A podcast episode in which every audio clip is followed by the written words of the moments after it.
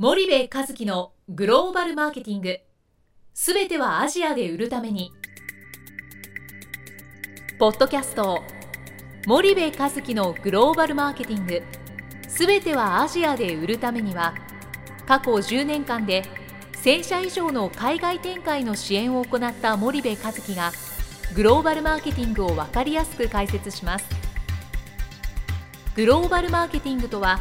世界のニーズに応えて利益を上げること。アジアで売るためにはものづくりプラスグローバルマーケティングを武器とした戦略を持たなければなりません。日本には素晴らしい企業が多く存在します。その企業とともにアジア市場を目指したい。再びジャパンアズナンバーワンと呼ばれる時代を作りたい。森部和樹はそんな思いを持ちながらこの番組を皆様にお届けいたします。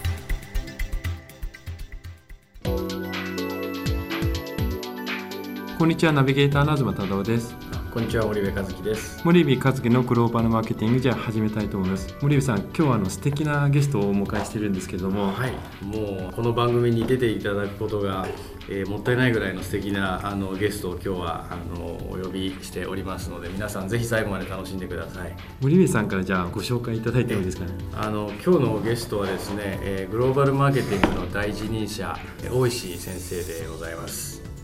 あ明治大学の大石です。よろしくお願いします。まじゃちょっと簡単にですねあの大石先生のプロフィールを紹介させていただきたいと思います。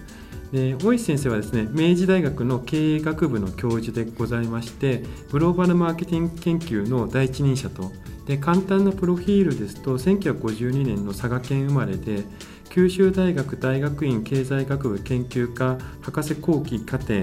で研究分野がグローバルマーケティング複合化問題グローバルブランド管理グローバル SMC と。で学会研究活動はこれいろいろやられてるんですけれども日本流通学会の理事。で前会長でございます。で多国籍企業学会の理事。国際ビジネス研究学会の常任理事ですとかいろいろやられてるんですが今あの大石先生が力入れられてるのはグローバルマーケティング研究会という月に1回のあの明治大学で行われる研究会でしてそこの代表世話人をやられてますと。で主な著書論文はこれはもうたくさんありすぎてあの紹介しきれないんですけれども最近出たものですと多国籍企業新興国市場で MOT 教育の総合的研究グローバルマーケティングの新展開でまたあの日経 BP さん日経ビジネススクールさん等での講演もしくはいくつもの企業さんで社内研修を受けられているとすごいですよね。はい、そうですね。で、あのそんな大石えー先生と今日あの時間を過ごすわけなんですが、ちょっとグローバルマーケティングから離れたところでですね、私も大石先生と知り合ったのはあのつい最近のことなんですけども、教授としての魅力というよりかはもう人としての魅力の方があの大きいもんですから、少しちょっと大石先生にあの自己紹介をしていただきたいななんて思ってましていくつか私の方で質問を考えてまいりましたのでちょっといくつか大石先生に聞いてみたいと思いますじゃあ先生よろしくお願いします、はい、よろしくお願いしまえっす。と、先生以前あのなんで大学教授になられたんですかっていうあのご質問したら大変あの面白いお話をされてたんですがあの話をもう一回ちょっとしていただけるとあの大変ありがたいんですがえー、わかりました。顧客満足というのはあー実績値マイナス期待値ですからあのあまり期待を大きく持ってもらうと 満足が高まらないんですけど大学教授になったのは、まあ、私の価値観が遊んで暮らすということでありまして、えーかっこよく言えば自分の時間をコントロールすると人に言われて何かやるんではなくて自分の意思で一日を過ごしたいというのがあった。でそれに何が一番いいかなっていうと、まあ、第一番目に浮かんだのは不老者、えー仕事をしないで、えーブラブラしておると。最高なんですがなぜお金がないんで、えー寒い夜外で寝なければいけないと。これはちょっと辛いなと。で、はい、2番目に考えたのがヤクザはどうかなと。えーこれはあのお濡れ手で泡で、えー、生活はできるんですけどまあ結婚して子供ができた時にですねあの父親の職業をわっと聞かれてヤクザとこう答えたらですねちょっと格好がつかないなって。困りますね困ります。ね大変こわもてのあの先生でございますが。なるほど。あのそうなると残ったものは一番暇で遊んで暮らせるのは何かなっていうんでちょうど先輩が、それだったら大学の先生だろうみたいなことを言われたので、あそうかと思って、えー大学教授になろうかなと思ったなるほど、えーいやあのーそれで大学教授になれちゃうんだから本当すごいなと思ってですね もうあの本気なのか冗談なのか全く分かんないんですけどただ本当に見た目はですね大変あの貫禄のある先生でございまして皆さんもネットで検索していただくとあの大石先生の顔写真たくさん出てきますんでただあの非常に親しみ深い先生で本当に私あのいろんな大学のあの教授とお会いするんですけどやっぱり大石先生っていろんなこと詳しく知ってるんですけどそれを僕たちみたいな人にも本当に分かりやすくね親しみやすくこうあの話してくれるなっていうそんなあの先生だというふうに思っています。でじゃあ先生あの先生が今メインで研究されているグローバルマーケティングなんですが、ええ。このグローバルマーケティングの研究についてなぜ先生グローバルマーケティングをこう研究していてですねどんな研究なのかちょっとご紹介していただいてもよろしいでしょうか？はい、まずその私が大学で、えー何を勉強してきたかっていうと最初は経済学なんですね。で金融論とか価値論を最初勉強してました。はいでその次に、えー世界経済論、まあ、その中でも特に多国籍企業論というのを専攻しようと思ったわけです、でところがまあ多国籍企業論というのはまあ財務とか人事とか組織だとか生産のいあの技術の移転というのはだいぶ研究されていたわけです、だからあのまあ、当時国際マーケティング今でもまあ国際マーケティングでもグローバルマーケティングでもいいんですがその分野はほとんど研究者がいなかったと。でまあそこをやってみないかというお誘いがあって、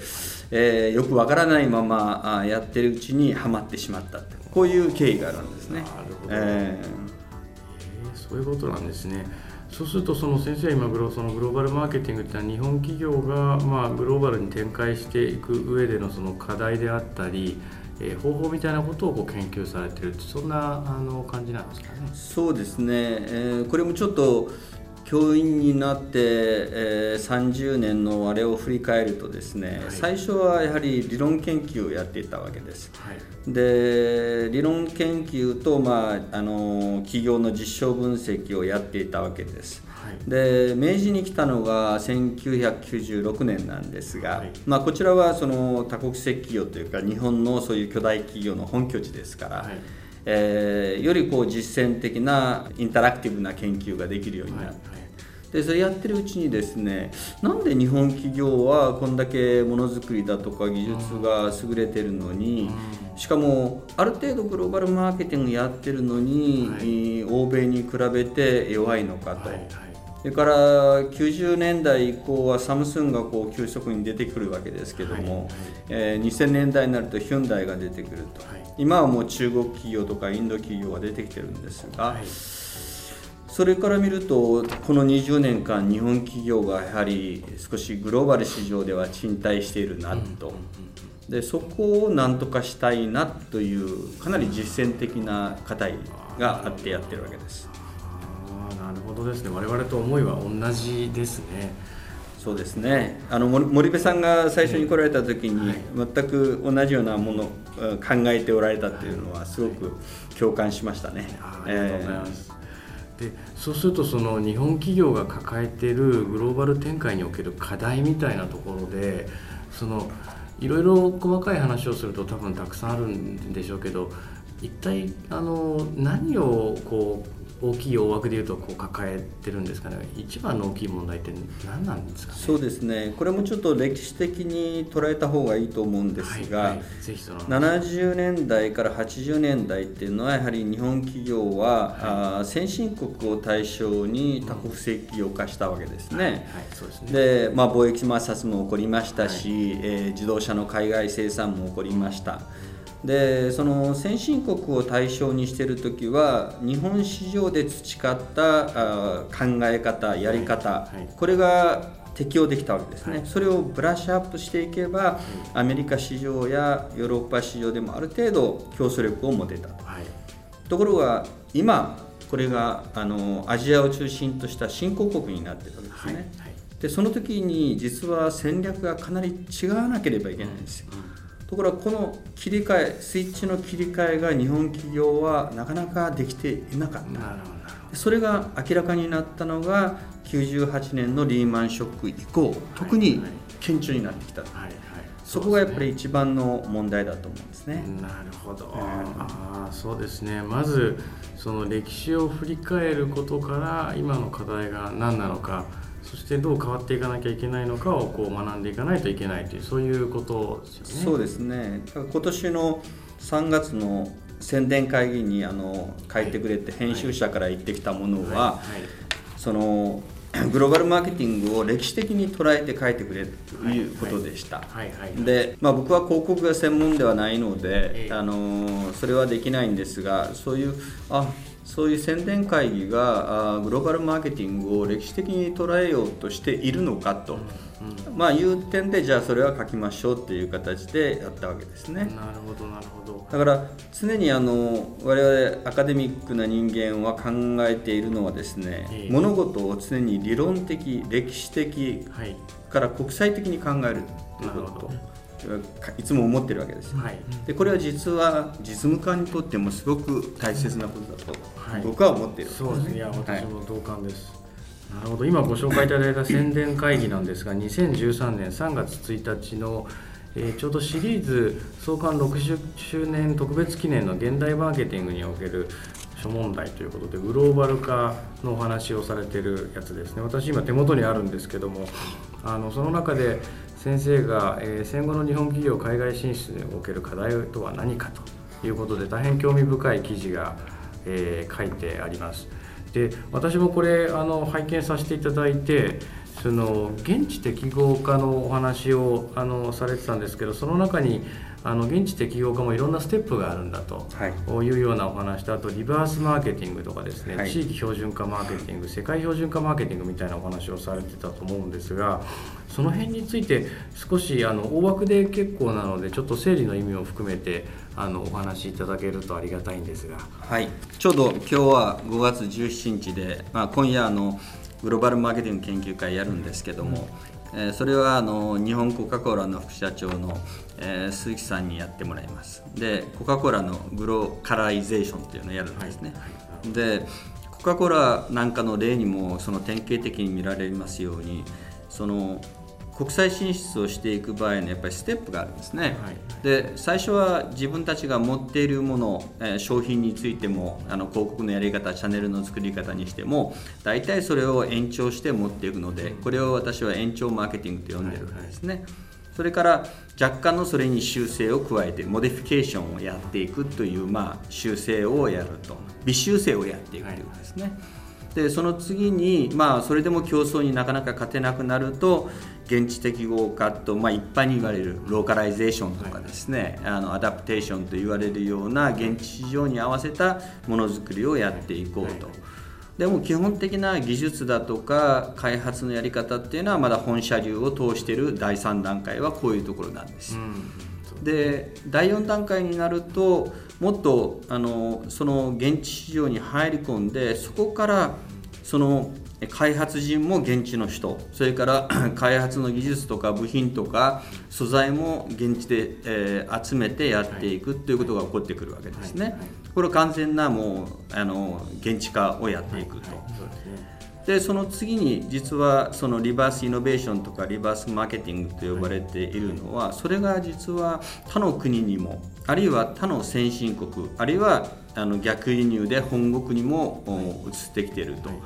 まあ、こういう例があのたくさん出てきてるんです。でここが大きなプロセスだと思っているんですが実は日本企業はまだその第3段階ぐらいでつまずいていると、えそこが一つの課題かなと思っています。いや私この記事を見てちょうどその宣伝会議の49ページに先生がまとめた図があるんですけどその支援者としてこうあの日系企業のアジア進出なんかをこう支援してる時にどうしてもそのその現地適合化っていうことをやってるんですけど国によっても都市によってもまた支援してる企業の規模とかリソース、人物金によってもその現地適合化の度合いって、えー、戦略的にこうあの変わってくるんですよね、うん、ものすごく深く現地適合をするべきだっていう企業もいればやっぱり日本のビジネスモデルを若干変えて、うん、えー、現地で適合化していくっていう方がふさわしい企業もいれば。でこれまた企業がその地でいくらの売り上げを求めてるのかいくらのプロフィットを求めてるのかによって全然戦略のステージって変わってくるなっていうのは支援しながら感じてたんですがそれがこういうふうにこう体系化されて整理されてあなるほどこういうことだったんだなっていうのすごくよく分かったですねそんな記事だったので私はものすごくこれはあの目から鱗だったんですけどもぜひ今日聞かれてるリスナーの皆さんもですねこの宣伝会議2013年3月1日の先生の大石先生の記事をですね読んでいただければというふうに思っております。はい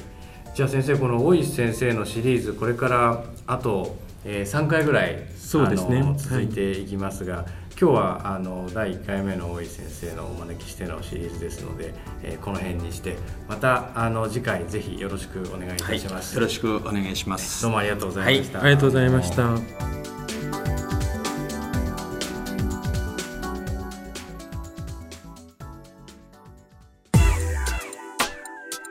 本日のポッドキャストはいかがでしたか？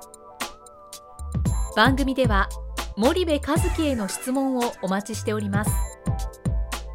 ご質問は podcast アットマーク spydergrp.com ポッドキャストアットマークスパイダー grp.com までお申し込みください。たくさんのご質問をお待ちしております。それではまた次回お目にかかりましょう。